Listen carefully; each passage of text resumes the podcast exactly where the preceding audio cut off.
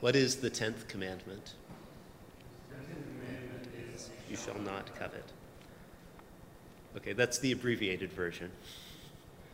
Right? Here's the full text. This is from the Exodus version. You shall not covet your neighbor's house. You shall not covet your neighbor's wife, or his male servant, or his female servant, or his ox, or his donkey, or anything that is your neighbor's. I guess just two things to point out about that. First of all, that there's a fairly high degree of specificity. Uh, I, off the top of my head, it seems to me that the commandments in general are brief, they're to the point. They don't tend to list out particular ways that you might violate the covenant, but this one does. That may turn out to be interesting. Uh, but it's also all encompassing, right? Or anything that is your neighbor's. So anything that wasn't on that list, also that. You shall not covet anything that is your neighbor's. Question 332. What does it mean not to covet? I am not to let envy make me want what others have, but in humility should be content with what I have. Okay, so what's the relationship between coveting and envy? That's not a rhetorical question.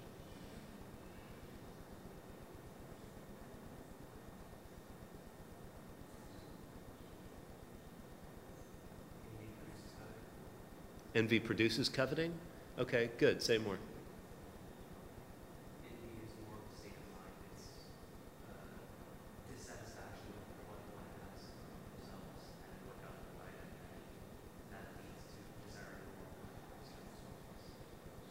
Good. Envy is dissatisfaction with what I have, with my own situation, my own state of life, what God has given. Hmm. Coveting, then, is a kind of product of that.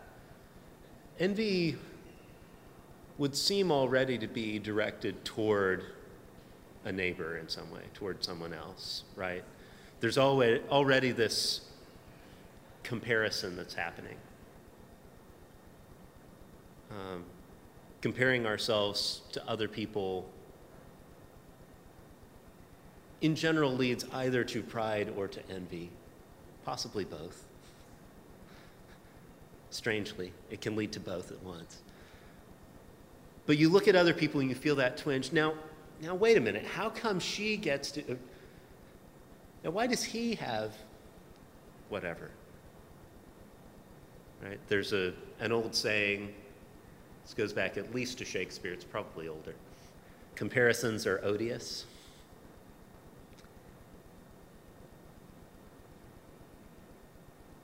comparing ourselves with other people is usually spiritually bad news. Okay? Envy becomes coveting when it starts to particularize in these specific ways. Setting my desire on someone else's specific possession, state of life, relationship, connections, status whatever it might be. Right? I want that thing that she has. Well, how come he gets to be like, I want that? I deserve that. Or anyhow, he doesn't deserve it more than I do.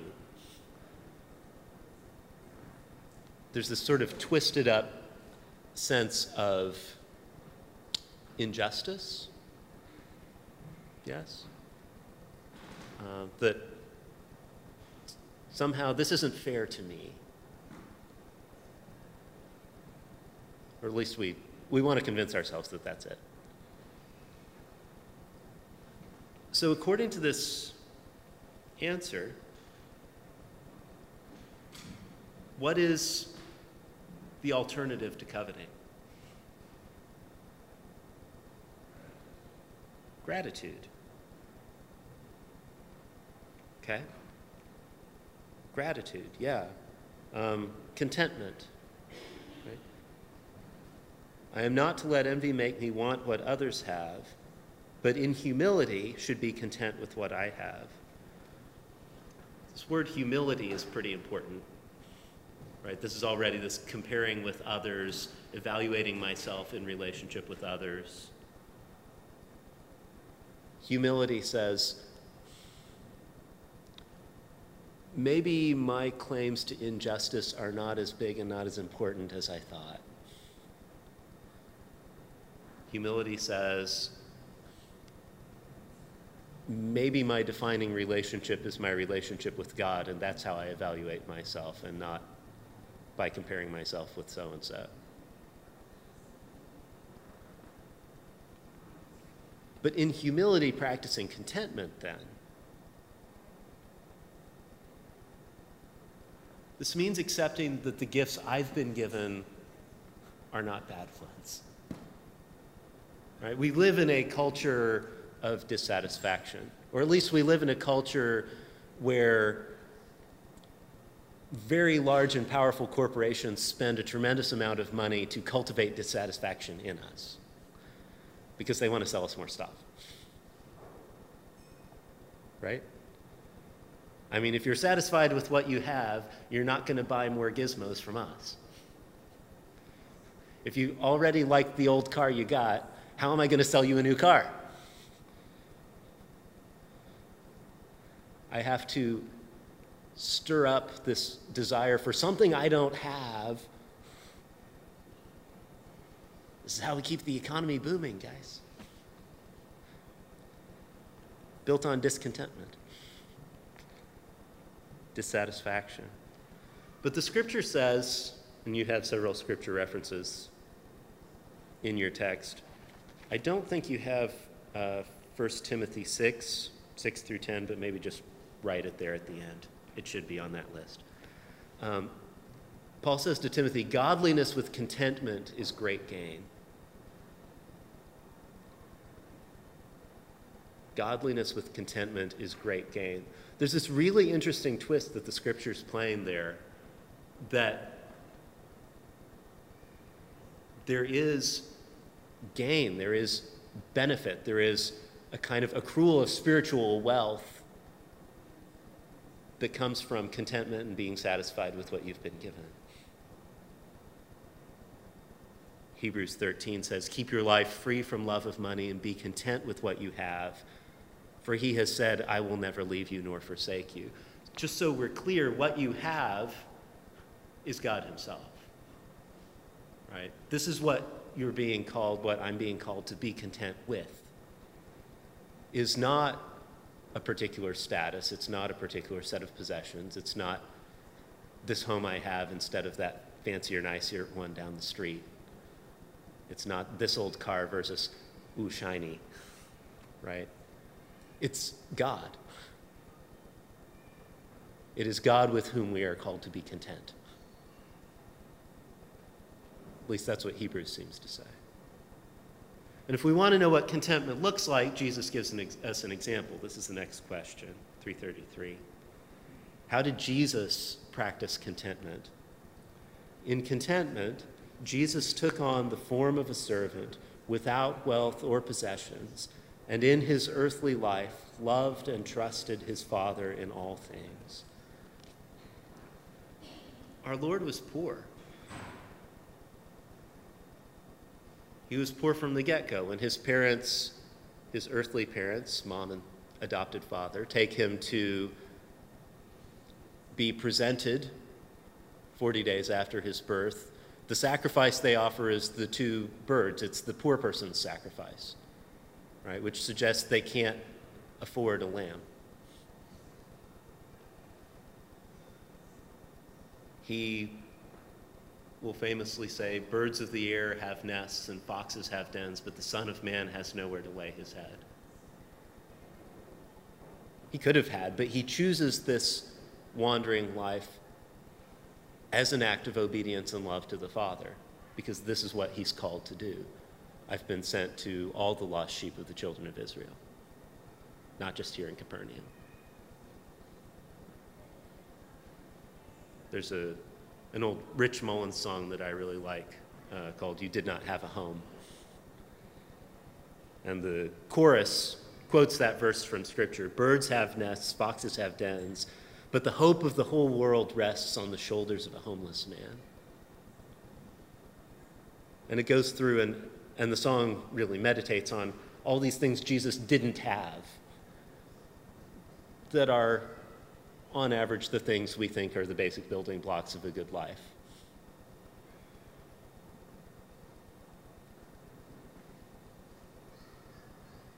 And yet, Jesus says this is Matthew chapter 6 in the Sermon on the Mount. He's going to say, Don't worry about what you're going to eat, what you're going to drink, what clothes you're going to put on.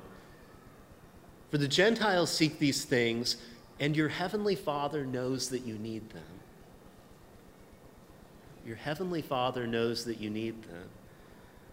This is the move that it makes, and this is what the answer here points out. Jesus took on the form of a servant without wealth or possessions. He empties himself. And in his earthly life, loved and trusted his Father in all things. The response to covetousness that Jesus makes is a response of trust in the Father who is trustworthy. Right? That, that's his answer. Again, contentment is rooted in God himself, it's rooted in this relationship. And so Jesus is going to say, Look, everything has been given to me by the Father. There's a kind of radical freedom that we see in Jesus, and that I think we see in the apostles as well, and in many of the saints. That they, they aren't, in the way most of us are, possessed by their possessions.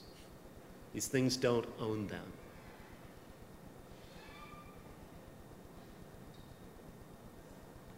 Rich Mullins' song gets at this too. Uh, he's going to say, essentially, so you had to get crucified because the world can't stand what it can't own, and it can't own you because you did not have a home. Jesus has a kind of freedom and a kind of detachment that means they can't own him. There's not a lot they can do to this man other than crucify him. Well, it turns out even then, that didn't quite work either, did it? There's this radical freedom that the scriptures that Jesus himself wants to offer us and is calling us into. And in calling us to repentance and freedom from covetousness, as we look to Jesus and see how he lives out that freedom of covetousness and that trust in the Father, I want to suggest God in this commandment is trying to liberate us. Remember, the Ten Commandments are given after the people leave slavery in Egypt, after they've been delivered with a mighty hand and an outstretched arm. The Ten Commandments and the whole law is their invitation, and God essentially training them how to live the life of people who are not slaves, but people who belong to God. And that continues to be true in this commandment. Don't be slaves to these earthly things by setting your desires on them, being so caught up and wrapped up in that this is where I find meaning, this is where I find hope, this is where I find identity. No, get, get set free from that. How? Trust and contentment in the Father. That's how. Question 334. How is covetousness especially dangerous? Covetousness begins with discontent in mind and spirit, and as it grows in the heart, it can lead to sins such as idolatry, adultery, and theft, which you may recall have just recently occurred on this list of thou shalt nots, right? This is really interesting. In the Sermon on the Mount, early on in Matthew chapter 5, the first part of the sermon, Jesus is going to have this series of, You have heard it said, but I say to you. Right? You have heard it said, You shall not murder, but I say to you, don't even hate your brother in your heart. You have heard it said, Do not commit adultery, but I say to you, do not commit lust in your heart. Right? The, this move from outward enacted sin to the inner intention and desire and act of the will that sets itself upon the sin. But what's really interesting is that that's not new to Jesus. The Ten Commandments actually does that, but it doesn't do it till here at the end, at least not really clearly. Coveting is not an external action. Right? Coveting is an act of the heart. You might be coveting and I might not know. If you kill me, I'm going to notice, or someone will. like, hey, that was my death that just happened, right? You, you steal my stuff, I'm going to be like, hey, my stuff is gone. You covet my stuff, I might not know that. But the Ten Commandments are already concerned with the way that sin not just affects our outward actions, our relationships, our community, but how they're shaping our souls, how they're forming us as persons, how they're separating us from God and causing us to turn away from that relationship of loving trust. Jesus picks that up and extends it and carries out the logic of it in the Sermon on the Mount. But on this earlier mount, on Mount Sinai, God is already showing Moses, no, that this is a heart problem and not just an action problem.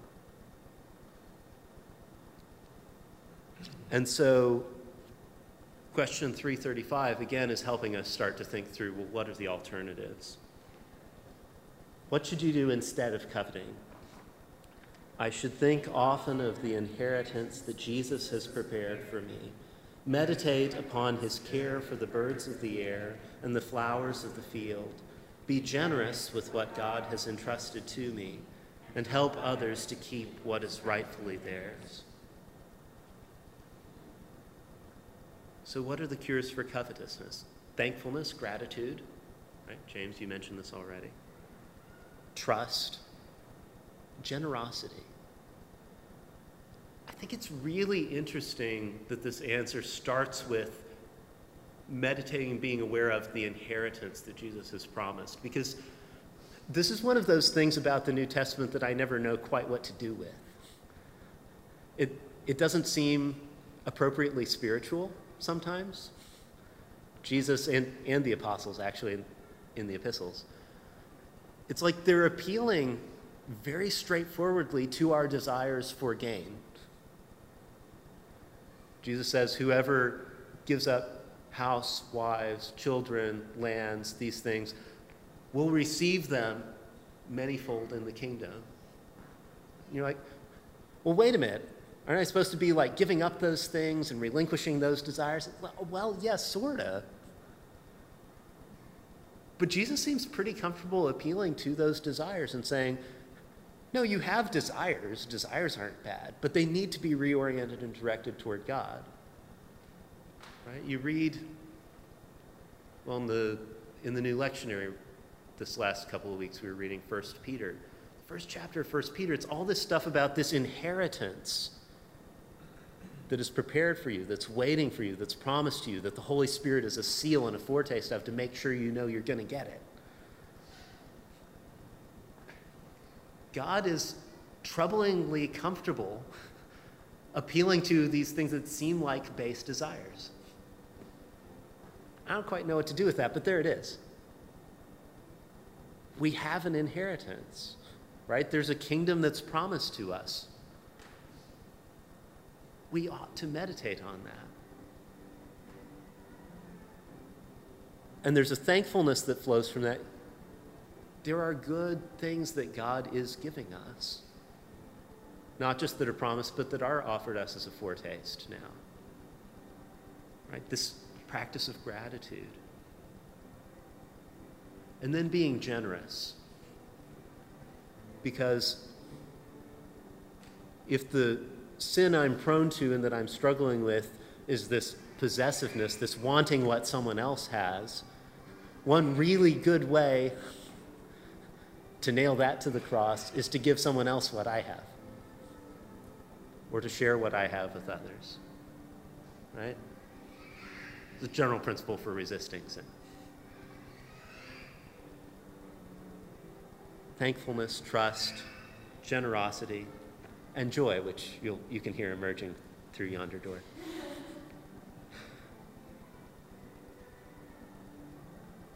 This is Hebrews again. Jesus, for the joy that was set before him, endured the cross, despising the shame. It's not loss for the sake of loss, it's loss for the sake of gain. Right? It's sorrow that leads to joy. Jesus himself has a desire, loving and obeying the Father, but also winning us, gaining us, gaining a people for himself, gaining a bride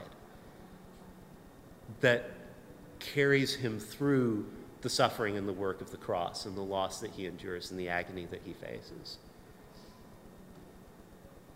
It's this desire that is going to be fulfilled, this joy that is going to be attained that carries him through. And that's true for us as well. The letter to the Hebrews is saying, the Catechism is saying.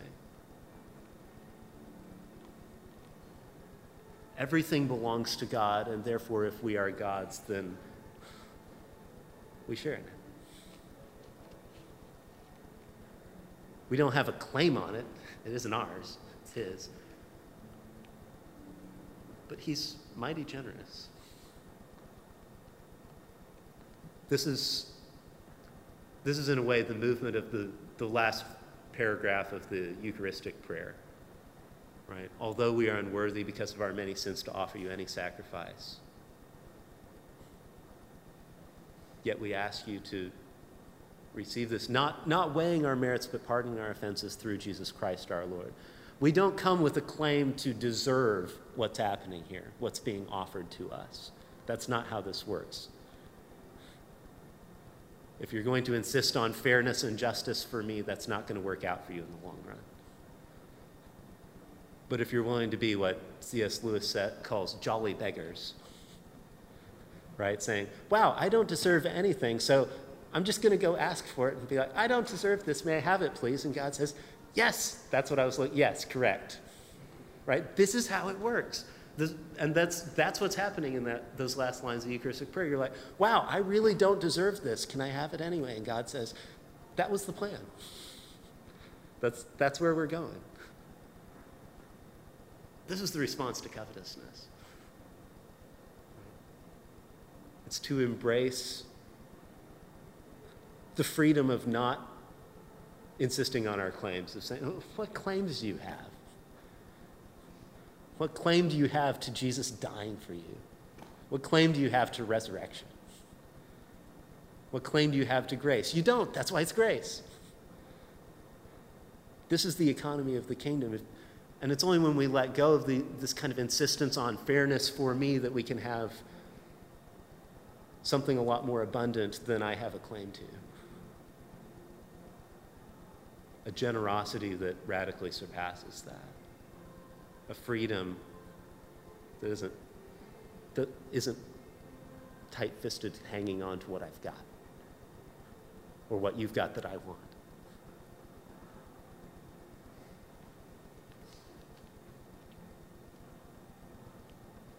This next bit is really good. But any questions about that before we continue?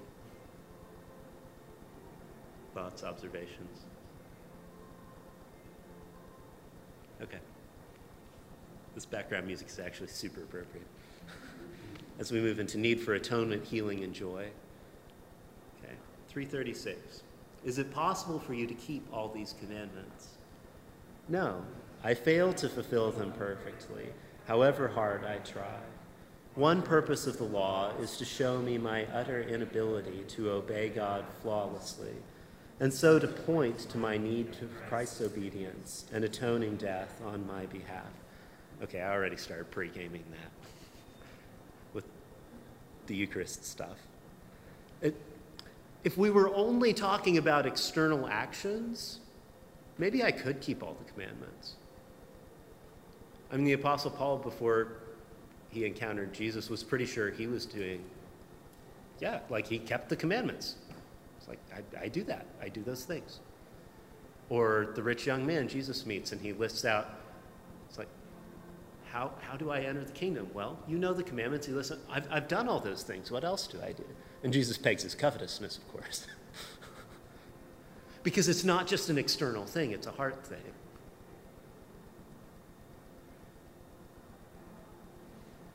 If it's only about not doing things, maybe I can do that. But, but the Catechism reminds us every thou shalt not implies a positive call. Here's the life you ought to live. We confess things done and left undone.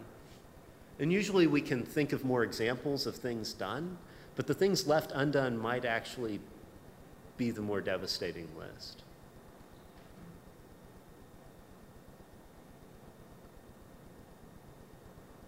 As Jesus makes clear, it's not just what we're doing or not doing externally. The law is given for several reasons, the tradition will teach us. First off, to reveal who God is. Everything that's happening in the law is divine self revelation. Okay? I, I, think we miss that a lot. Um, we think of the law as we'll hear a bunch of rules. No, the law is revelation. The law is God showing us what kind of God He is, which we need to know and aren't going to figure out on our own so much. Uh, which is why Deuteronomy is going to talk about the law as a gift, right? What, what nation is there whose God is so near to us as our God? What, what other nation is there which has been given such great and wonderful laws? Right? Marduk doesn't give the Babylonians Ten Commandments when he shows up on a mountain and speaks one on one with somebody. Like that, that doesn't happen. But this God does. This God comes close to us. This God tells us what he's like and how to live in relationship with him, okay? The rules are about relationship. This is how you be the kind of people with whom God can dwell and you don't die. Good to know. But the problem is, we know the laws and we go on not being the kind of people with whom God can dwell and we not die. We keep violating them. The law reveals who God is, it reveals who we're meant to be, the kind of life we're created to live in God, but it also exposes our failure. And this, again, finds its completion, its fulfillment in the cross. If you didn't think your sin was so bad, uh, sit and look at a crucifix for a little while. You know, as, as someone once said, if I'm okay and you're okay, why is Jesus on the cross? Something's not okay. If my sin needed that to take care of it, it's a lot worse than I thought. And the law reveals that. I can convince myself, I'm not so bad. I mean, yeah, okay, I could do better. Tim Keller offers the thought experiment of if you just had an invisible recording device tied around your neck, and at death you were only judged based on the standards that you had set and held other people to over the course of your life, he's like, this is not going to end well for you. But if we know what God's standards are, we know, we know. And we know we don't live up to it. The law is revealing to us the gap between the creatures we're made to be and the kind of distorted, broken creatures we are.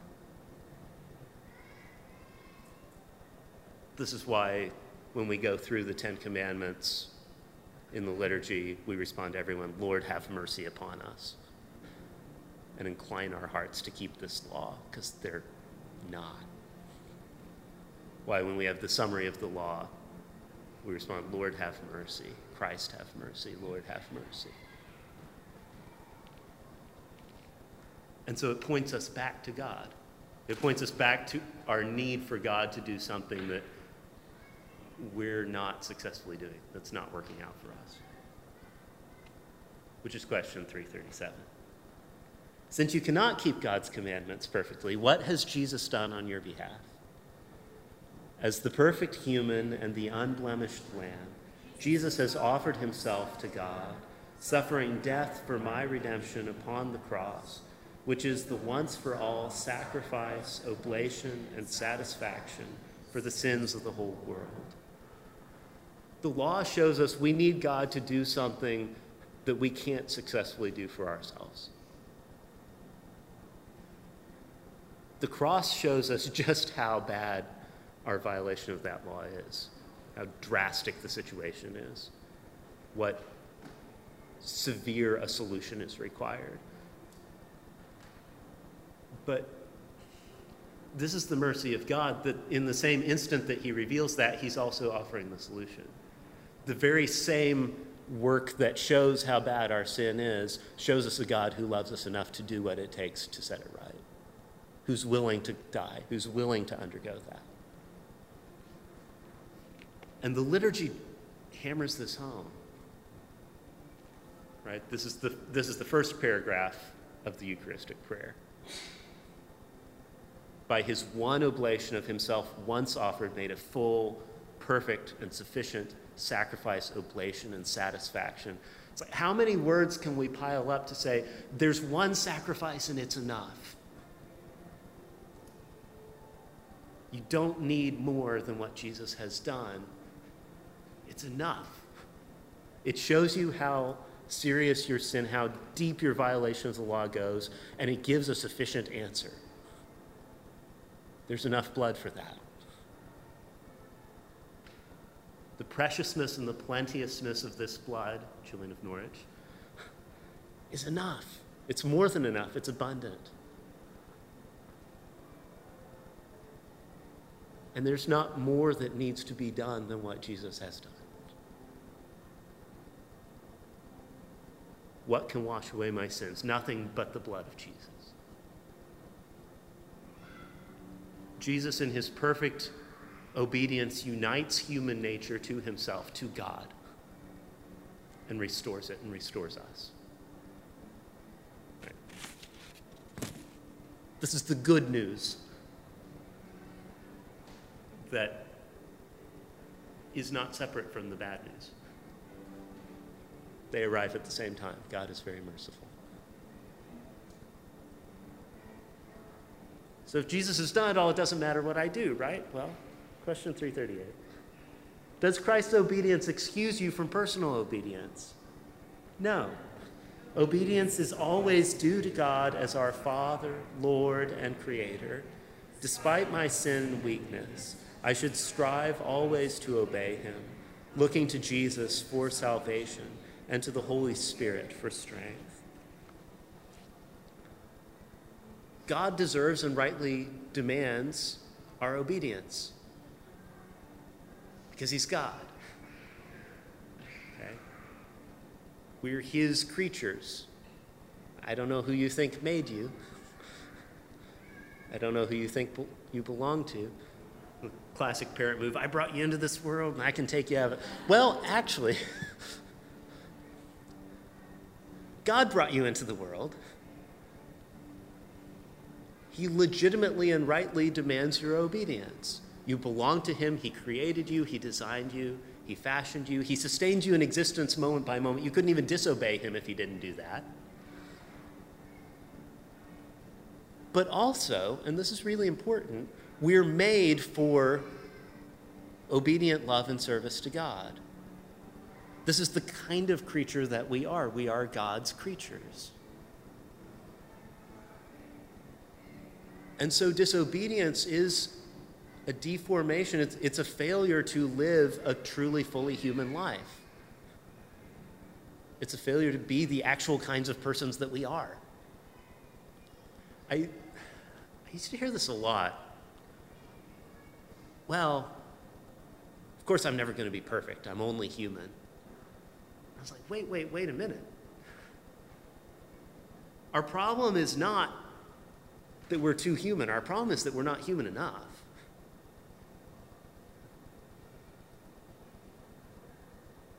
A lot of people have far too shallow an idea of what salvation is. A lot of people have a distorted idea of what it means to be human.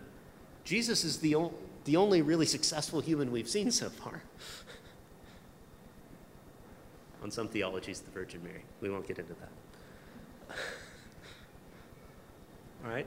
But we're called to be full, whole human beings, which means not falling into sin. Sin distorts and damages our humanness. Disobedience and separation from God separates us from the fulfillment of our natures. Violating the law keeps us from being whole. My problem is not that I'm a human, it's that I aspire to be and I'm not quite there yet. I'm really bad at being human. And I need someone to help me be a whole human creature. It's a goal. And so we need a richer and fuller idea of what it means for us to be saved, to be restored, to be redeemed. And these next four questions really bring that together. What is the first benefit of Christ's sacrifice? My sins are forgiven when I confess them and ask for pardon through Christ's shed blood. I live by being forgiven. I live by being forgiven. Well, the first benefit is forgiveness, it's reconciliation. You who were once far off have been brought near by the blood of Christ, Ephesians 2. If you've ever had a, a fractured relationship someone who's really important to you, that's extremely painful right? It's agonizing. But our very existence is only through God. Paul says in Acts, in him we live and move and have our being. So the Catechism says, I live by being forgiven. I don't have life apart from this. I'm dwelling in death apart from this reconciliation. I need to be brought from death into life by the work of Christ's death and resurrection and entering into that through baptism, by faith in the power of God's grace. The problem is that some people stop here. I'm forgiven, yay! I mean, yeah, yay. That's a big deal, y'all. But it's not everything that salvation is.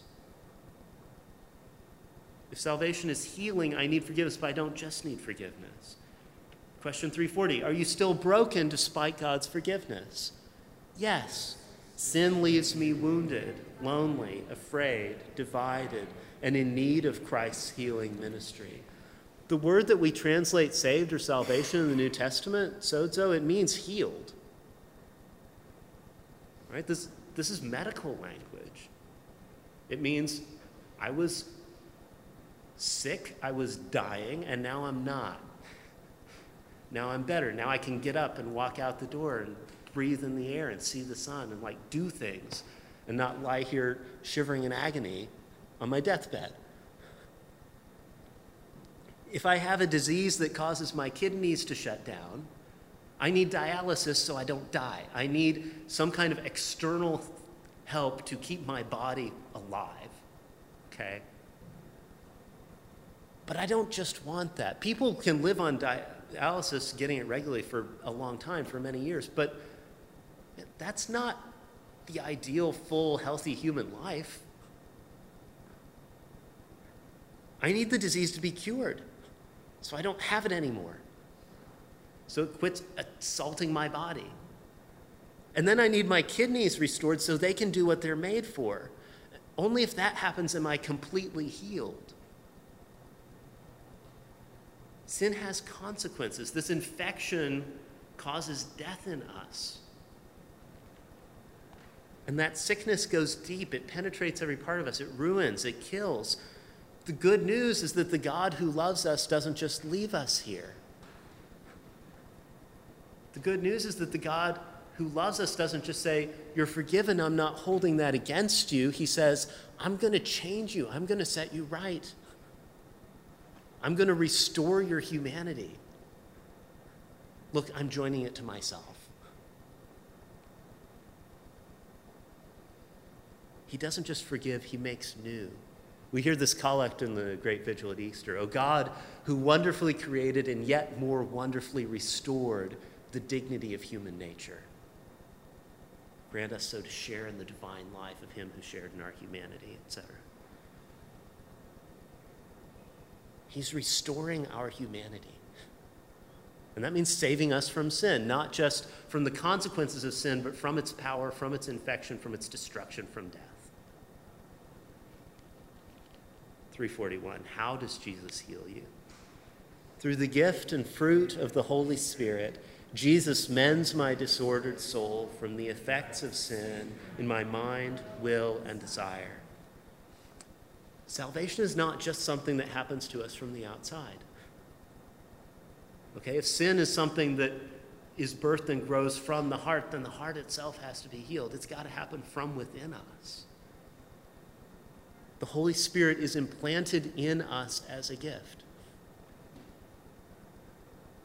And so we're clear this is God's work, right? From beginning to end, this work of salvation is the work of God. The Holy Spirit dwelling in us brings forth this fruit, causes this new life to spring up,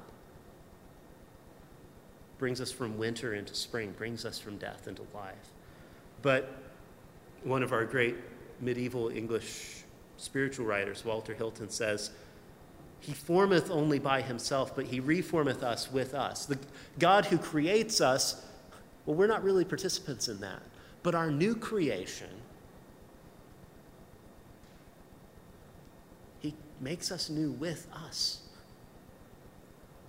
We become participants in this work of new creation because this is part of the grace and the goodness of God, that He invites us to be collaborators in our own salvation.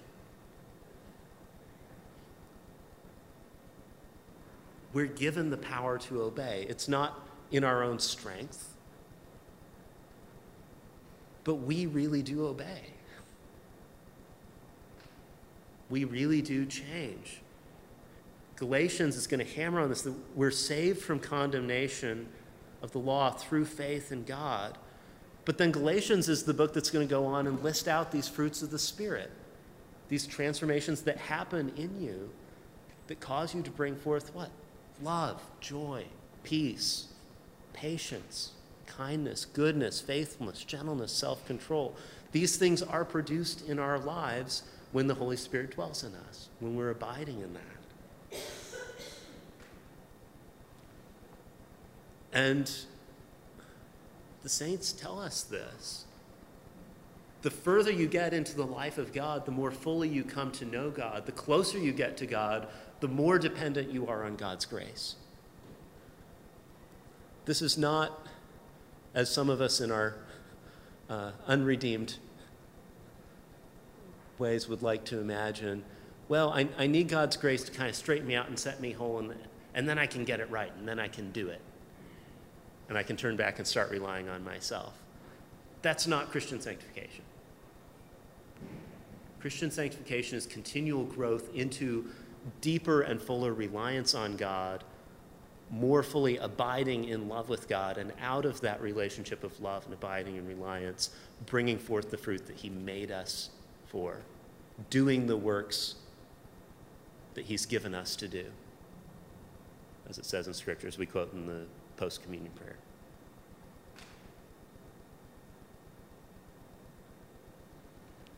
And it's holistic.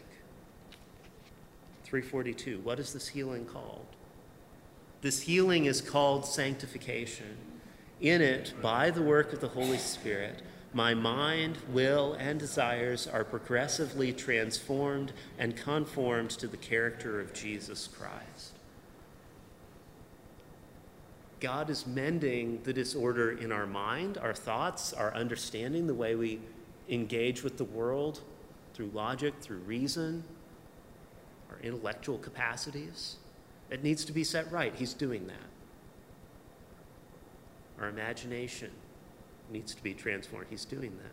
Our will, our intention, our purposes, these commitments that we make, the actions that we undertake, God's doing something in that. Our desires. Again, I think it's easy, especially in, in certain kinds of Christian traditions, or maybe if you're a certain personality type, um, to see desires as the problem because they are so often disordered and distorted, and say, oh, well, these, these desires need to be kind of smashed and crushed. Be really careful with that. For the joy that was set before him, he endured the cross, despising the shame. God wants to redeem and transform our desires, not smash them, not obliterate them. Obliterating desire is not the way of God. You're going to need that. It's meant to draw you to Him. Okay? Desire plays a really important role in the spiritual life, but it needs to be set right. It needs to be healed. Uh, it needs to be healed a lot more deeply and subtly than we probably realize. And so we have to keep bringing it to God and offering it to Him. But this work of salvation and sanctification is getting at our desires too. That's a part of us that's being set right. And this is gradual. It, those who are closest to God are not only most aware of their reliance on God's grace, the really, really holy people seem to be the ones who are most deeply aware of their sinfulness as well. One of the desert fathers is dying. Um, he, he's essentially on his deathbed.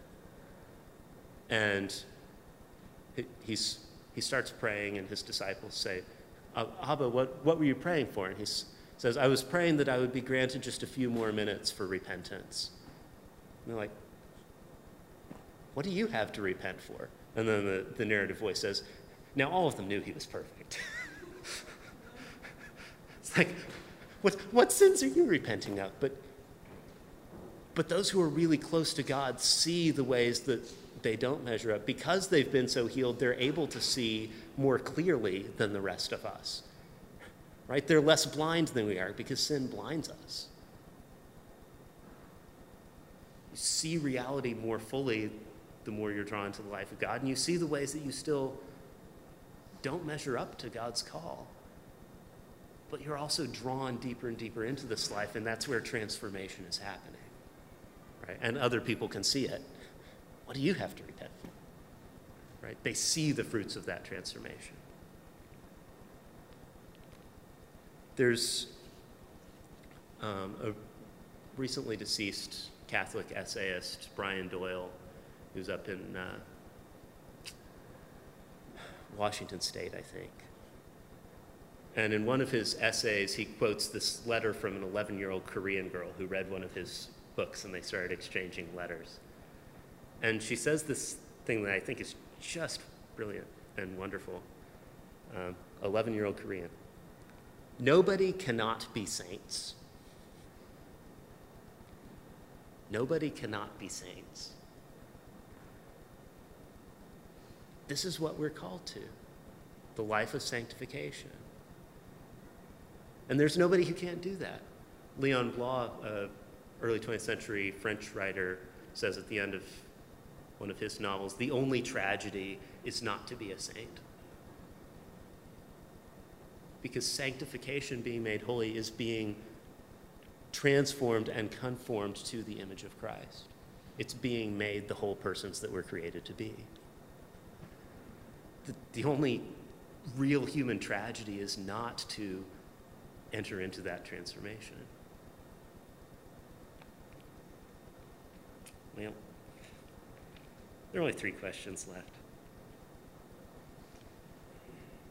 343. What does the church offer you as helps for your sanctification? The church's teaching, sacraments, liturgies, seasons, ministry, oversight, and fellowship assist my growth in Christ and are channels of God's abundant care for my soul. Okay, if we're called to this life of transformation, how does it happen? through the means of grace. right? Through the sacraments, through the scriptures, not just reading, but meditating and memorizing and taking them into ourselves. And hearing God speak to us through, through prayer, through the daily office, through worship. And the thing I want to point out here, all right, through these spiritual disciplines prayer, fasting, self sacrifice, generosity, giving this is a corporate thing. Right? It's not just an individual thing. You, you may have heard the, the popular church critical saying, you know, being in a garage doesn't make you a car. Just because you go to church doesn't mean you're Christian. It's like, that, yeah, true. Um, but if you are a car and never get your oil changed, that's not a good long-term strategy. If you never get, if you never go to the gas station and fill up on fuel, your car's going to die on the side of the road someplace. Okay, we don't have to reinvent all this stuff. You don't have to make up the life of sanctification. It's on offer. And it happens in the life of the church. It happens through a rule of life. We can talk more about that sometime if you like. Um, there are these disciplines that are offered to us as ways of living out this life of sanctification. And we can enter into them.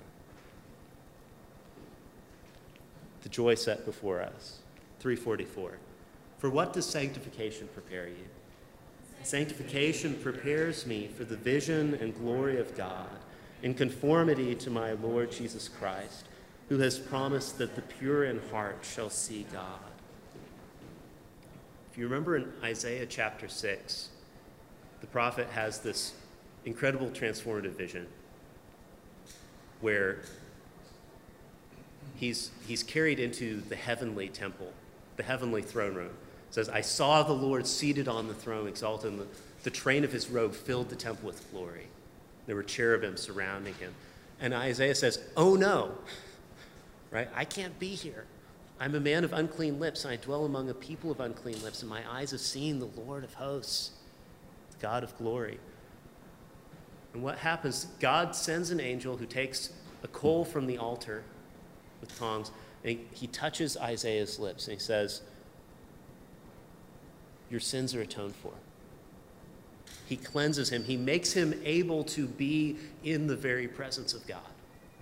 This is what the life of sanctification is doing. It's preparing us to be in the presence of God, to behold his glory in its fullness, and have it not destroy us, but, but carry us into joy, to satisfy us. God is preparing us to have our hearts satisfied. This is what we're made for to have our desires fulfilled. Hans Boersma has recently written a whole book about this. You can read that if you want more. But let's read the last question. With what attitude should I live a life of sanctification? God calls me to a life of joy. Constant thoughts of God's love for me and of my hope in Christ will keep me always rejoicing. I think it's so beautiful that the last word of this last question is rejoicing. Not even joy, a noun, but, but rejoicing, this ongoing action. Because it's not just the joy that's set before us, but it's the joy that we begin to enter into now. Through hope in love. As we obey God, we're drawn into love for God. And as we love God, we begin to behold Him. And as we behold Him, we participate in this joy. we should wrap up. There is catechesis next week. Um, there are several other topics that Father Lee wants to address, so we have some more weeks to go. You've gotten to the last question of the catechism, but not quite to the end of catechesis yet. But let's pray.